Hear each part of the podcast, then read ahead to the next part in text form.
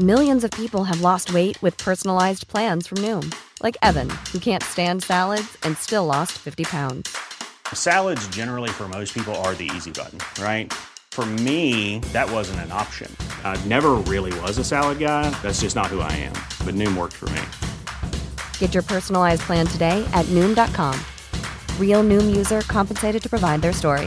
In four weeks, the typical Noom user can expect to lose one to two pounds per week. Individual results may vary. Burrow is a furniture company known for timeless design and thoughtful construction and free shipping, and that extends to their outdoor collection. Their outdoor furniture is built to withstand the elements, featuring rust-proof stainless steel hardware, weather-ready teak, and quick-dry foam cushions. For Memorial Day, get 15% off your Burrow purchase at burrow.com slash ACAST and up to 25% off outdoor. That's up to 25% off outdoor furniture at burrow.com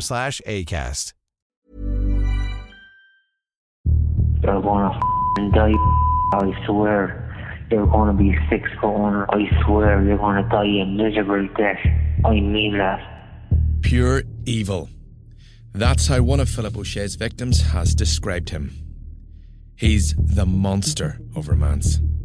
He was throwing me compliments about this, that, and the other. He would say, Oh, you were so beautiful. Then it became threatening. I was absolutely petrified. I was left in the position where he was pulling the strings, and I was barely holding on.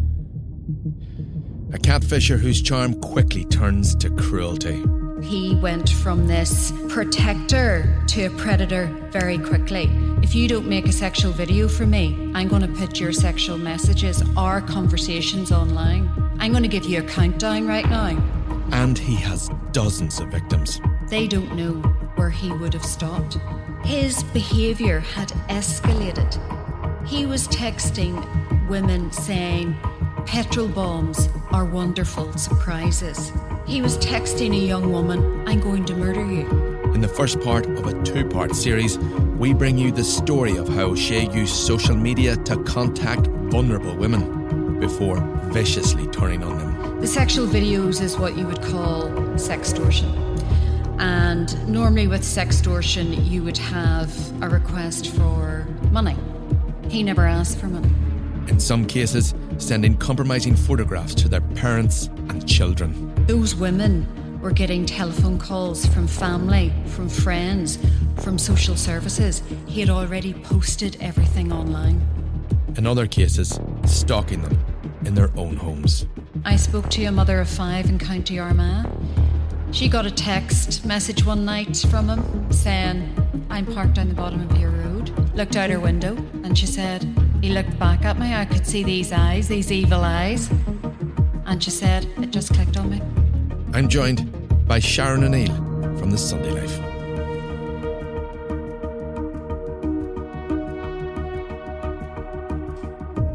Sharon, once again, you're very welcome to the BelTel. Thanks, Ciarán. I'm not 100% sure if I know what catfishing is. Well, I didn't really either whenever I started out on this, but I'll boil it down very simply. It's an online thing. And it's when somebody uses, it's very simple, it's when somebody uses a fake identity to pretend to look for love online. So it's really somebody using a fake picture and a fake persona to pretend to look for love. And that's it in a nutshell. Now, we're speaking about an individual today who has been described as an absolute animal and is pure evil. And his name is Philip O'Shea. Who is he? Well, until about two weeks ago, I had no idea who this guy was. No one in Northern Ireland knew who this guy was. We now know who he is. We only found out on Monday when he was jailed for a total, he was sentenced for a total of eight years. He is originally from across the border in Kilkenny. He is 32 years of age. He used the cover of the COVID pandemic to move up to Northern Ireland in May 2020. So nobody knew about him, nobody heard of him here. He was unknown, not known to the authorities. He was, and we'll return to this later on, known to the authorities in the south, okay? But he wasn't wanted. So he came up here, he had a drink problem, and he was preying on vulnerable women online. Just to set the scene here before we move on to what he, he was actually doing. I mean, I've, th- th- there's a picture of him, and anyone can see that in the physical copy of the Sunday Life or on our online copy. He's he's no looker for a start, in my opinion, at least. And I take it that he, he, he you, you, you said there's a series of fakes that he would have used other photographs, and certainly he used a variety of names. And I and I bring that up just in case people have had some sort of dealings with him and don't realise. Yes, well, he didn't use his real name was uh, Philip O'Shea, and he lived in Bushrise in Bushmills. He used a variety of names, Ciarán, and a variety of faces. Now, some he would have used models' faces, and he would have nicked somebody's face.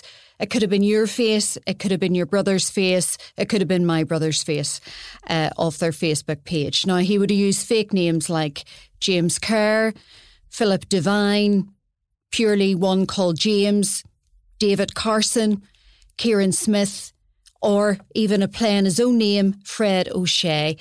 He was very tech savvy. So what he was able to do was look through, I mean, he had didn't really have a job per se, okay? So he did this 24/7. He was obsessed by this. So you can imagine someone sitting in a room on their own going through everything online in an obsessive way. He was trawling through all these women's Facebook accounts, WhatsApp accounts, going through their families, their friends, looking at their likes, their dislikes. He was contacting them via different names when they didn't pick up. He could see what they didn't like, what they liked, what they responded to, what they didn't respond to, various pictures. So that's how he got an in with these women. And we're not talking about, I mean, I, I spoke there about vulnerable women.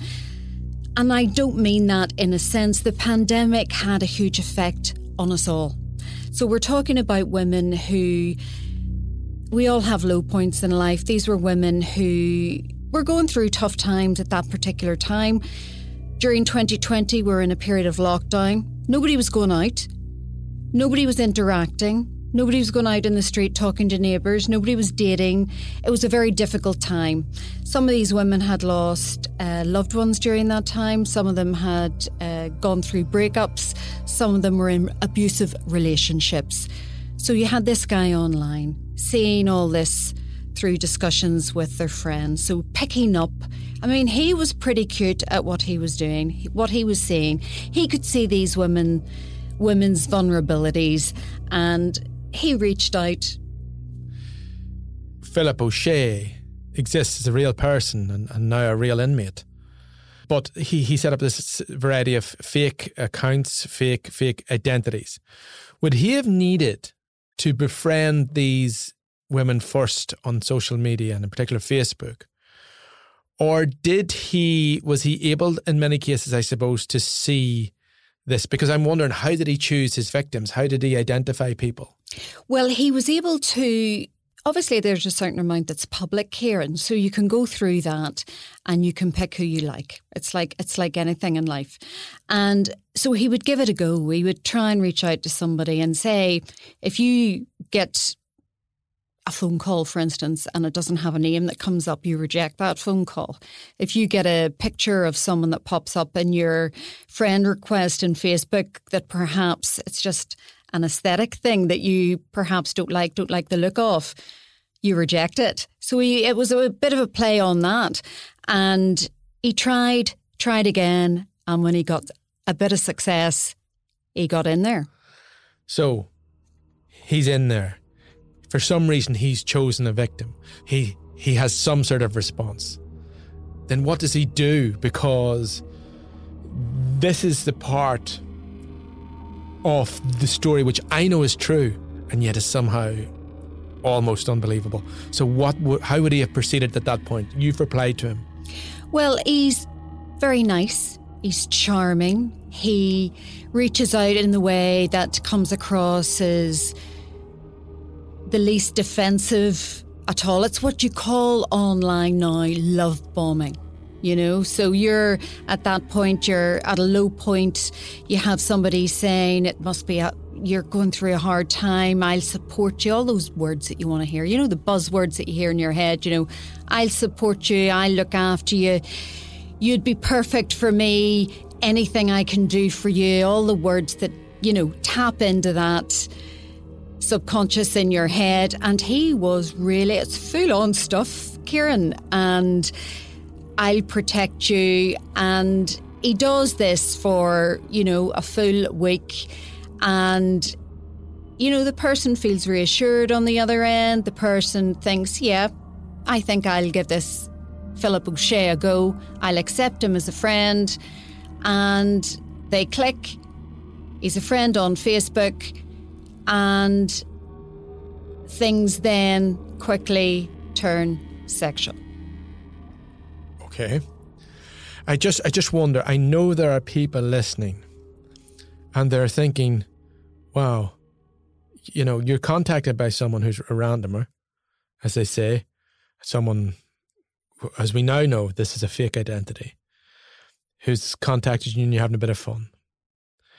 I, I think that most people are assuming that they, at this point, would say when things turn very quickly sexual, that they would go, get away on that with you now. But that's that's not, that's not what happened in many many cases.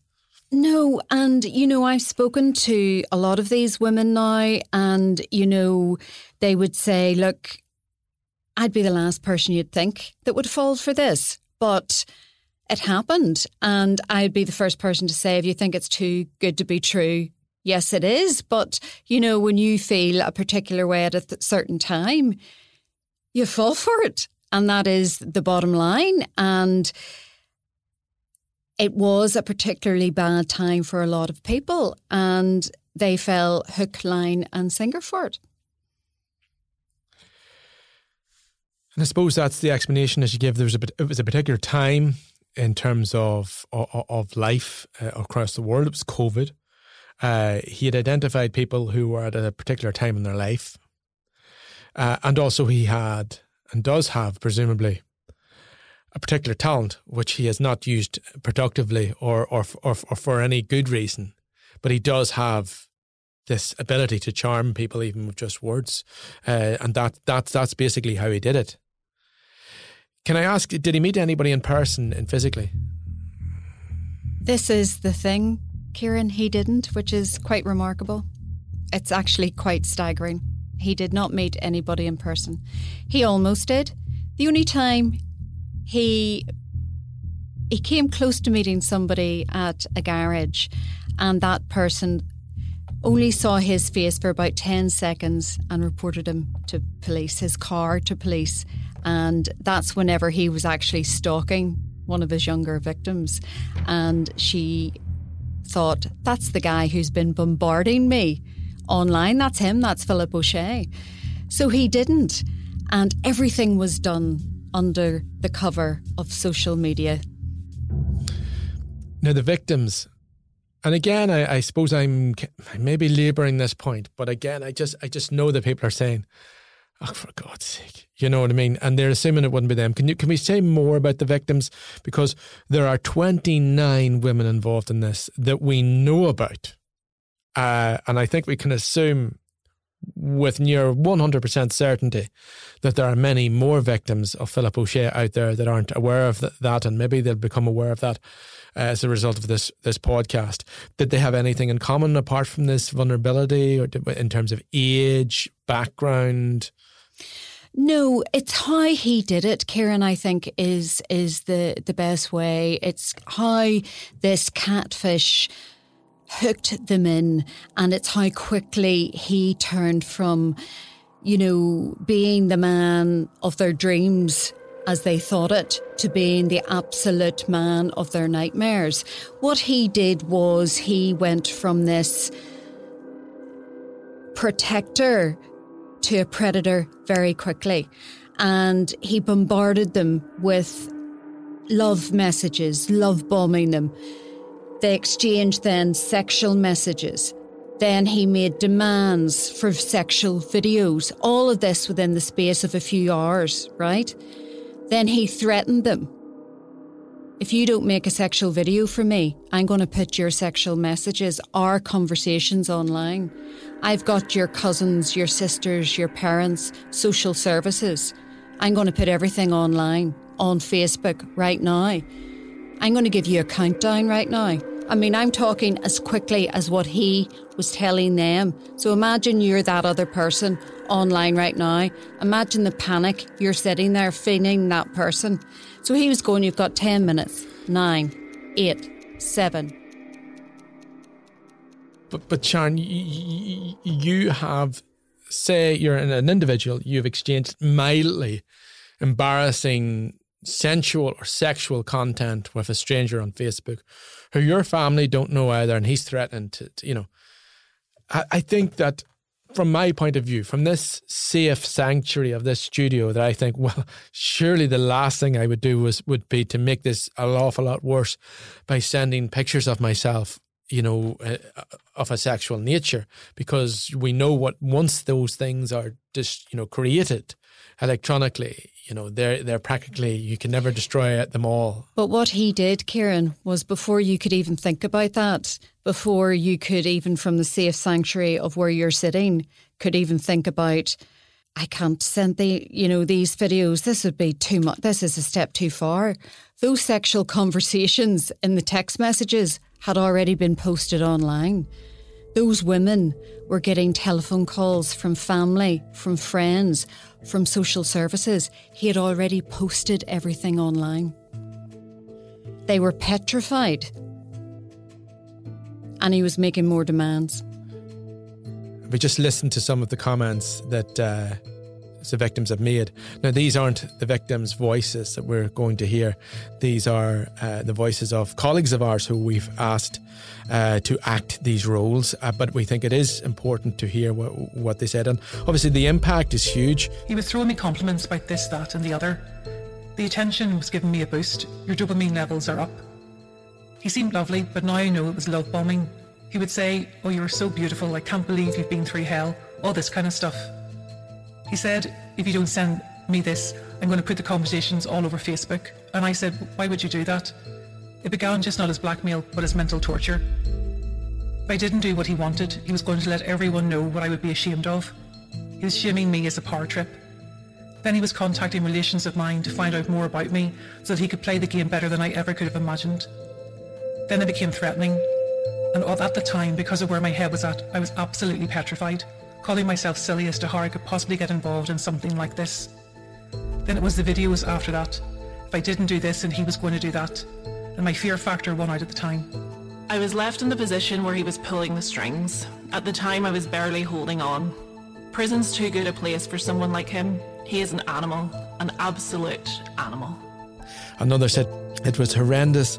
I was scared. The threats were the hardest involving my life, my children. I mean, the, he, he was vicious, extremely vicious. He was. And I spoke to police about this, and a senior officer close to the investigation who is works in cl- child protection said that he has never come across a case like this, Ciarán. He's come across it in relation to children where predators demand children hand over images, but has not come across a case like this where men have asked adults to do it, not in a case like this in relation to a catfish.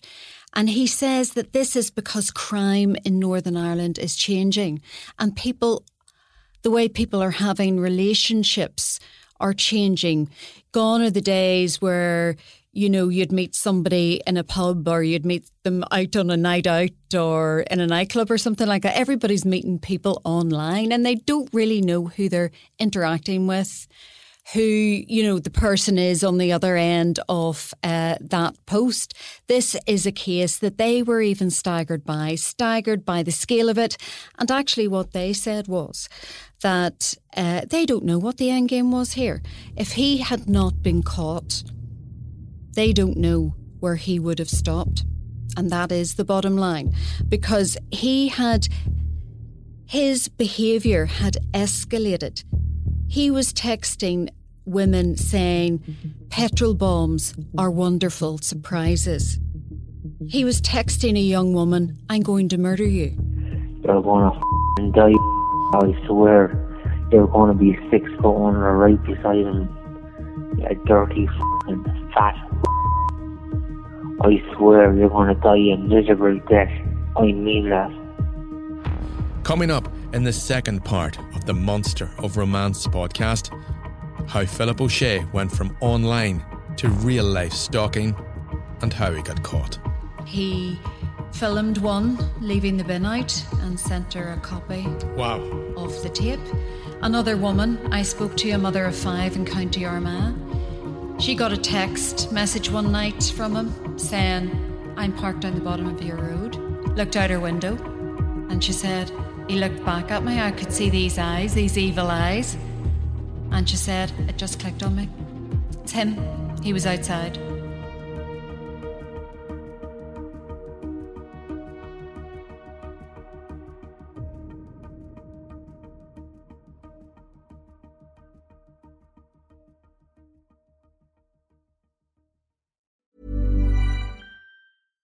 Imagine the softest sheets you've ever felt. Now imagine them getting even softer over time. That's what you'll feel with Boll and Branch's organic cotton sheets. In a recent customer survey, 96% replied that Bowl and Branch sheets get softer with every wash. Start getting your best night's sleep in these sheets that get softer and softer for years to come. Try their sheets with a 30-night guarantee. Plus, get 15% off your first order at bollandbranch.com. Code BUTTERY. Exclusions apply. See site for details.